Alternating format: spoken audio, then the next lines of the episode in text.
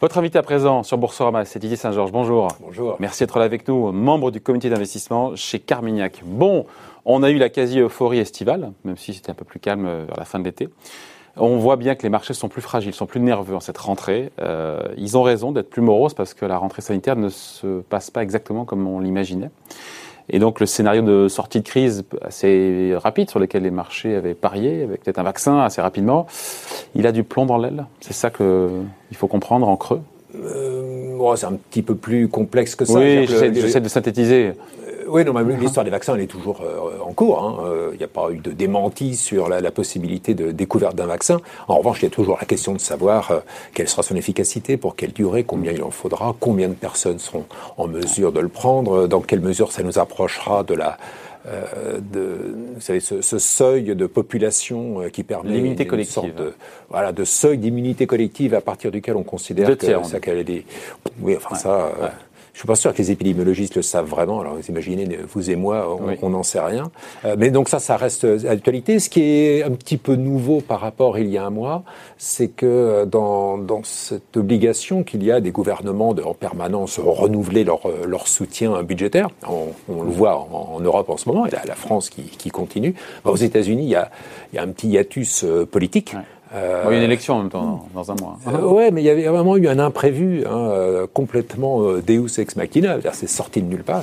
Le, le, le décès de, de Mme Greenberg qui, qui fait que ce qui vraiment s'annonçait comme un, un, accord relativement bipartisan entre démocrates et, et républicains au Sénat, bah, à cause de, de cette affaire-là, il devient très improbable que l'on ait cet accord budgétaire à travers le Congrès qui permette de relancer un petit peu des, mesures budgétaires de soutien. Donc il y a, une poche d'air, là, si j'ose dire, à cause de, ce phénomène qui était bien sûr euh, imprévu.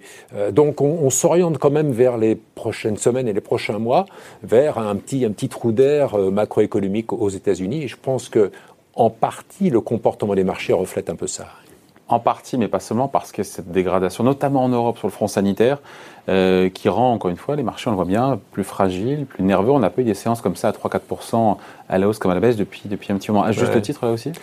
Oui, je pense qu'il y a, il y a cette... Euh, euh ce constat qui, qui date de, de, du printemps ou à peu près, c'est que les, les marchés et l'économie hein, sont tenus à bout de bras par ces mesures euh, absolument euh, hors normes et, et, sans précédent, à la fois des gouvernements et des banques centrales. il est évident que des mesures hors normes comme ça posent toujours la question de savoir pendant combien de temps peuvent être maintenues. Euh, vous relâchez un petit peu le, les, stéroïdes et immédiatement vous avez le patient quand même qui, qui surréagit un petit peu. Donc c'est assez normal qu'on soit dans cette configuration. Et à court terme, euh, ça peut vraiment aller dans les deux sens, ce qui est le cas, vous, vous le disiez, le mois d'août a été un, rebond euh, plein d'espoir, le, mois de septembre, les craintes. Donc ça, le court terme, je reflète le fait que quand vous êtes dans des, chocs d'une telle ampleur, bah finalement, 3-4% de variation en plus ou en moins un jour ou un autre, c'est pas choquant. Ce qui à mon avis, est la question intéressante et sur lequel peut-être que là on commence à, à avoir plus de visibilité paradoxalement, c'est qu'au-delà de ce, court terme, qui reste influencé d'un côté par euh, la propagation du virus, l'autre par les nouvelles qui vont venir sur le vaccin, d'un autre côté par ces mouvements de soutien des gouvernements qui annoncent, qui n'annoncent pas, etc. Au-delà de cela, la question vraiment, c'est de se dire, euh, est-ce que 2021, 2022 peut-être au-delà, vont présenter un environnement macroéconomique, une croissance très différente de ce qui était précédemment. Où est-ce qu'on va se normaliser finalement? Et d'ici quelques mois, on serait revenu à la situation exsantée de, de fin 2019. Et sur ce sujet-là, il semblerait que tout de même, euh, on s'oriente vers euh, une situation qui sera différente de ce qu'elle était précédemment, euh, au sens où le, le prix à payer, d'une certaine façon, de tout ce, ce soutien c'est en effet des niveaux de déficit budgétaire hors normes, des niveaux d'endettement hors normes, et même si euh, on peut très bien défendre le fait qu'il n'y a pas de niveau euh, magique d'endettement qui amène à une crise. Euh, on a ce soutien des banques centrales sans faille, etc. Il n'empêche qu'on est dans un environnement où, d'une part, le surendettement demeure quand même structurellement une façon. Y avait-il le choix? Non, non, mais il n'y avait pas le choix. Il n'empêche que ça impacte les conséquences à moyen terme. C'est-à-dire qu'on a emprunté de la croissance à venir pour soutenir la croissance immédiate. Donc, tu as préparé on, la crise. On s'oriente.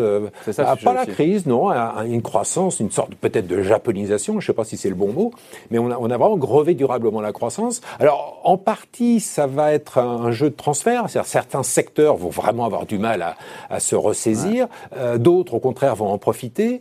Euh, donc, quand on est investisseur, bah, naturellement, c'est assez euh, radical. Il y a des secteurs à éviter, des secteurs sur lesquels il faut se mettre. Mais pour les économistes, pour les macroéconomistes, la question est de savoir si ce qui va être gagné par certains secteurs va compenser ce qui est perdu par les autres. Et là, c'est pas évident en termes d'emploi, euh, réallouer l'emploi sur les qualifications différentes, ça va être ça va être très difficile.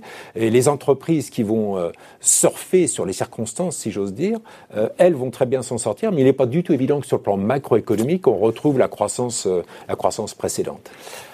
Une fois qu'on dit tout ça, parce qu'on pose plein de, plein de questions, euh, il y a la question des banques centrales, des gouvernements. Si d'aventure, parce qu'il y a plus de restrictions, de mesures de sanitaires, la croissance, la reprise était entravée, est-ce que oui ou non, les banques centrales peuvent, devront en faire plus? Oui, Ou est-ce qu'on est arrivé à un point où maintenant c'est... Non, non. Euh, alors, première chose, je pense qu'il est en effet euh, probable que la, la, reprise soit entravée. On le voit en Europe, hein, c'est assez frappant. Enfin, je ne sais pas si vous avez une grande envie, vous, aujourd'hui, d'aller prendre l'avion ou, euh, ou d'aller dans les, les, transports en commun si vous pouvez l'éviter. Donc, il y, y, a visiblement là un comportement des, des consommateurs en général qui, qui est entravé par l'incertitude. Pour les entreprises, c'est la même chose l'enthousiasme à aujourd'hui investir pour le long terme est quand même un petit peu freiné en attendant d'y voir plus clair. Donc c'est clair que c'est entravé, il n'y a, a, aucun doute, et que par conséquent, les entravé gouvernements... Avec rechute, entravé avec rechute ou entravé... Parce que voilà, le gouvernement français prévoit 8% de, de, rebond l'année prochaine. Oui, mais, précisément, euh, euh, les gouvernements et les banques centrales, c'est la réponse à votre question, n'auront pas d'autre choix euh, que de faire en sorte que ce, sera seul, que ce soit seulement entravé et non pas, et non pas une rechute. Donc même aux États-Unis, hein, je vous disais qu'il y, a un trou d'air aujourd'hui parce que les démocrates et les républicains n'ont aucune envie de se mettre d'accord. Il n'empêche qu'ils n'auront pas le choix d'ici un mois ou deux ils n'auront pas le choix euh, que de nouveau voter des soutiens économiques à, la croissance, parce qu'on n'imagine pas aujourd'hui euh, un gouvernement et, et, sa majorité décider euh, de mettre une économie en récession. Donc on va continuer de l'avoir ce soutien, on va continuer de l'avoir. Euh, c'est pour ça qu'à court terme, peut-être paradoxalement, l'incertitude amène simplement une forme de stagnation, une sorte d'équilibre de la terreur.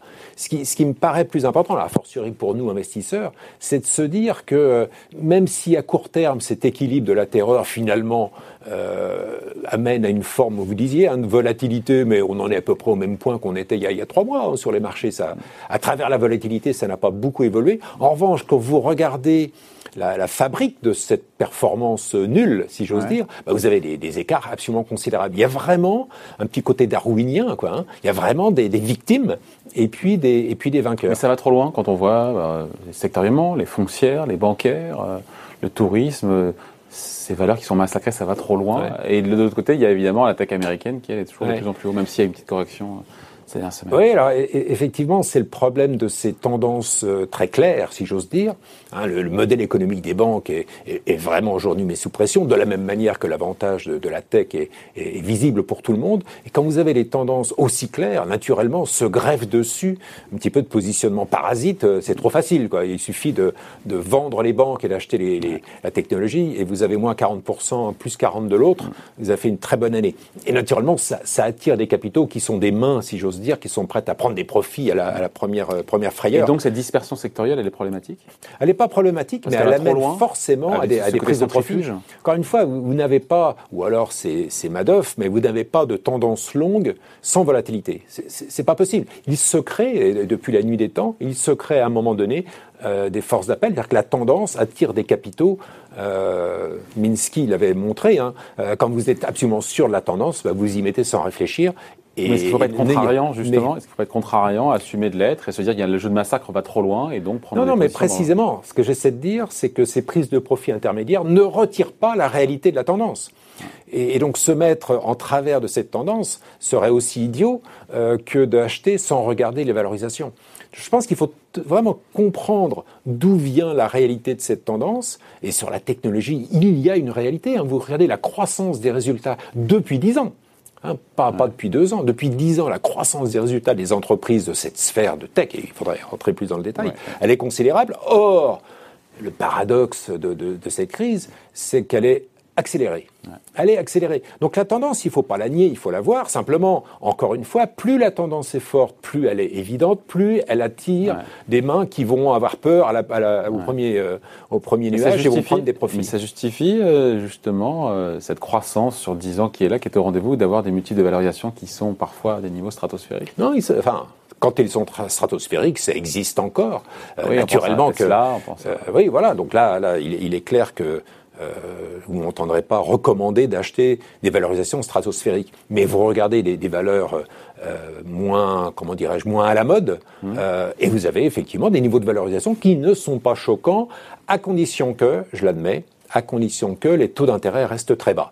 Parce que naturellement, c'est un argument qui permet des valorisations élevées. Si vous me dites un scénario dans les 2-3 ans qui viennent est celui d'une reprise économique générale avec une remontée des taux d'intérêt, notamment peut-être lié à un rebond de l'inflation, alors là, il faudra faire attention. Parce que là, les valorisations de long terme qui reposent sur des taux d'intérêt très bas, là, il y aura un souci. Ça paraît, ça paraît anachronique, vu ce qu'on vit, on vit au Voilà, a priori, aujourd'hui, euh, aujourd'hui... Comment on, fait pour naviguer? On, a, Vous tous, on navigue à vue, chef d'entreprise, euh, Non, mais encore une fois, je pense gérant. Comment, on fait, comment on fait pour... Chef euh, d'entreprise, à mon avis, c'est beaucoup plus délicat. Si vous n'êtes pas dans ces secteurs gagnants, si j'ose dire, la problématique qu'on abordait brièvement précédemment, qui est de réallouer ces ressources vers les secteurs porteurs, ça, à mon avis, c'est un vrai, vrai défi d'entrepreneurs. De, euh, pour nous, investisseurs, en fait, c'est plus simple. C'est-à-dire qu'à court terme, vous avez cette espèce d'équilibre de la terreur euh, qui ne mène euh, nulle part hein, pour les indices. Entre le sanitaire et la réponse voilà. de politique économique. C'est ça, exactement. Donc là, euh, c'est pas choquant que les, indicateurs. Ouais, c'est un peu ça. Hein, les, les, les, indicateurs sont les, au même niveau qu'ils étaient à peu près euh, euh, il, y a, il, y a, trois mois. Sauf que quand vous regardez en dessous, euh, bah, c'est vrai pour un, indicateur, je sais pas, le CAC 40. Ce n'est pas vrai pour le Nasdaq. Euh, et, et, quand vous regardez à moyen terme, les potentiels sont pas du tout les mêmes. Donc, c'est pas très compliqué pour euh, pour les gérants. Ça consiste à ne pas prendre beaucoup de risques de marché, si j'ose dire, euh, parce que les marchés sont volatiles, vous, vous le remarquiez.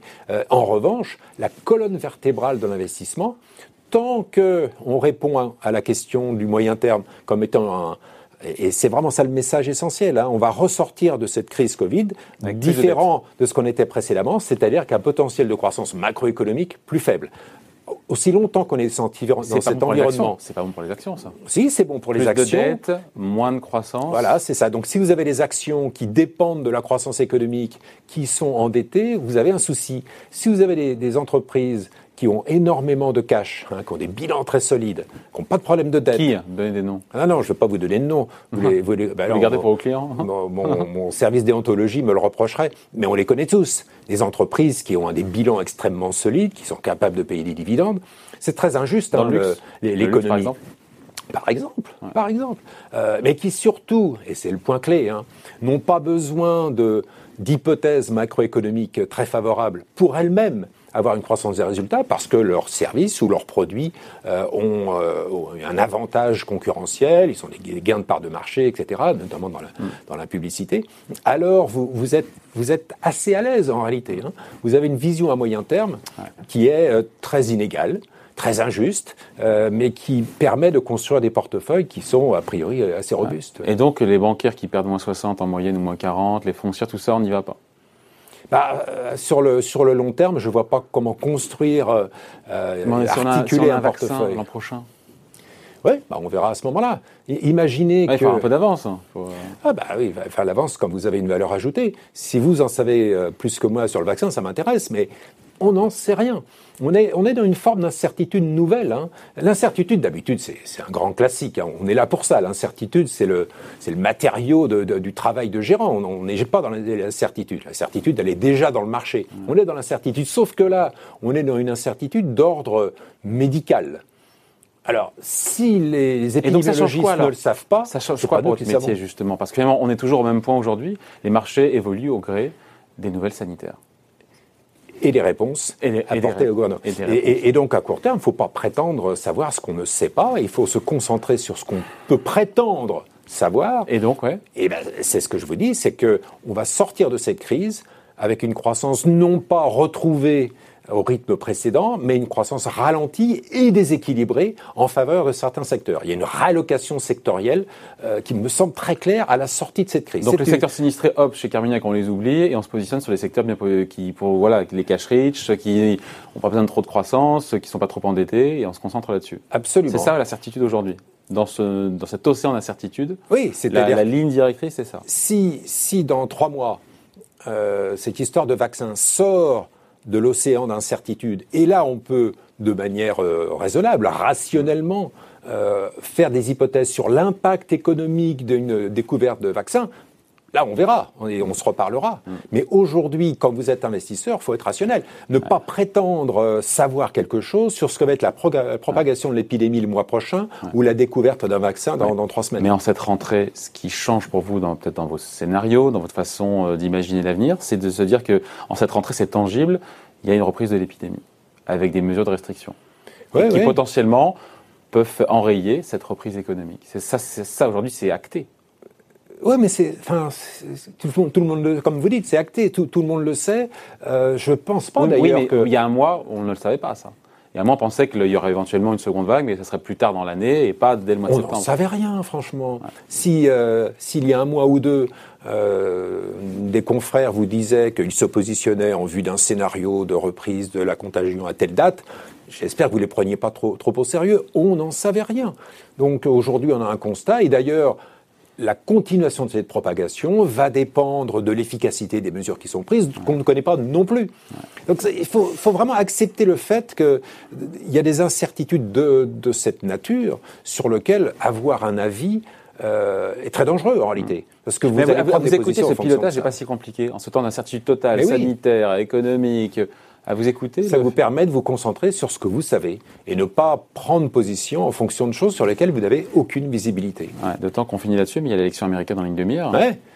Et là, on rajoute à cette incertitude sanitaire économique. Oui, alors là, c'est euh, en 30 secondes, c'est intéressant quand même parce que le fait qu'il y ait une incertitude sur une élection américaine, ça non plus, c'est pas nouveau. Ah, on a toujours une incertitude à moi. Là, ce qui, est nouveau, non, mais ce qui est nouveau, c'est qu'au lendemain de l'élection, D'habitude, ça y est, on sait, et comme on a étudié avant les programmes économiques des deux candidats, mm. on peut se positionner en fonction de ça. 2016, 2016, c'était très clair, c'était une surprise mais on pouvait très vite s'ajuster à la surprise parce qu'on connaissait le programme économique.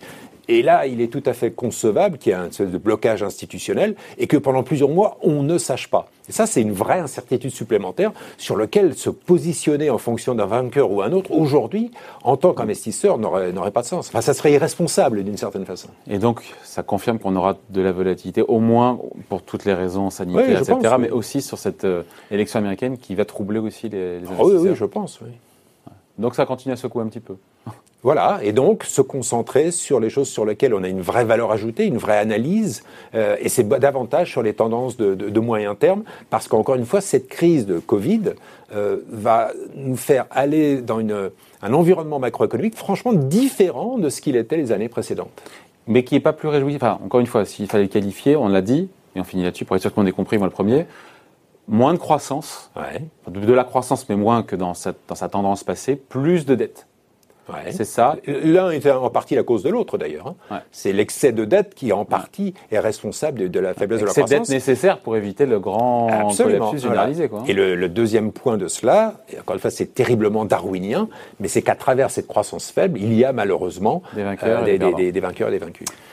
Voilà, bon, j'espère qu'on éclaire un peu les lanternes de tout le monde. Merci en tout cas d'avoir été avec nous. Didier Saint-Georges, donc membre du comité d'investissement chez Carmignac. Merci à vous. Bye.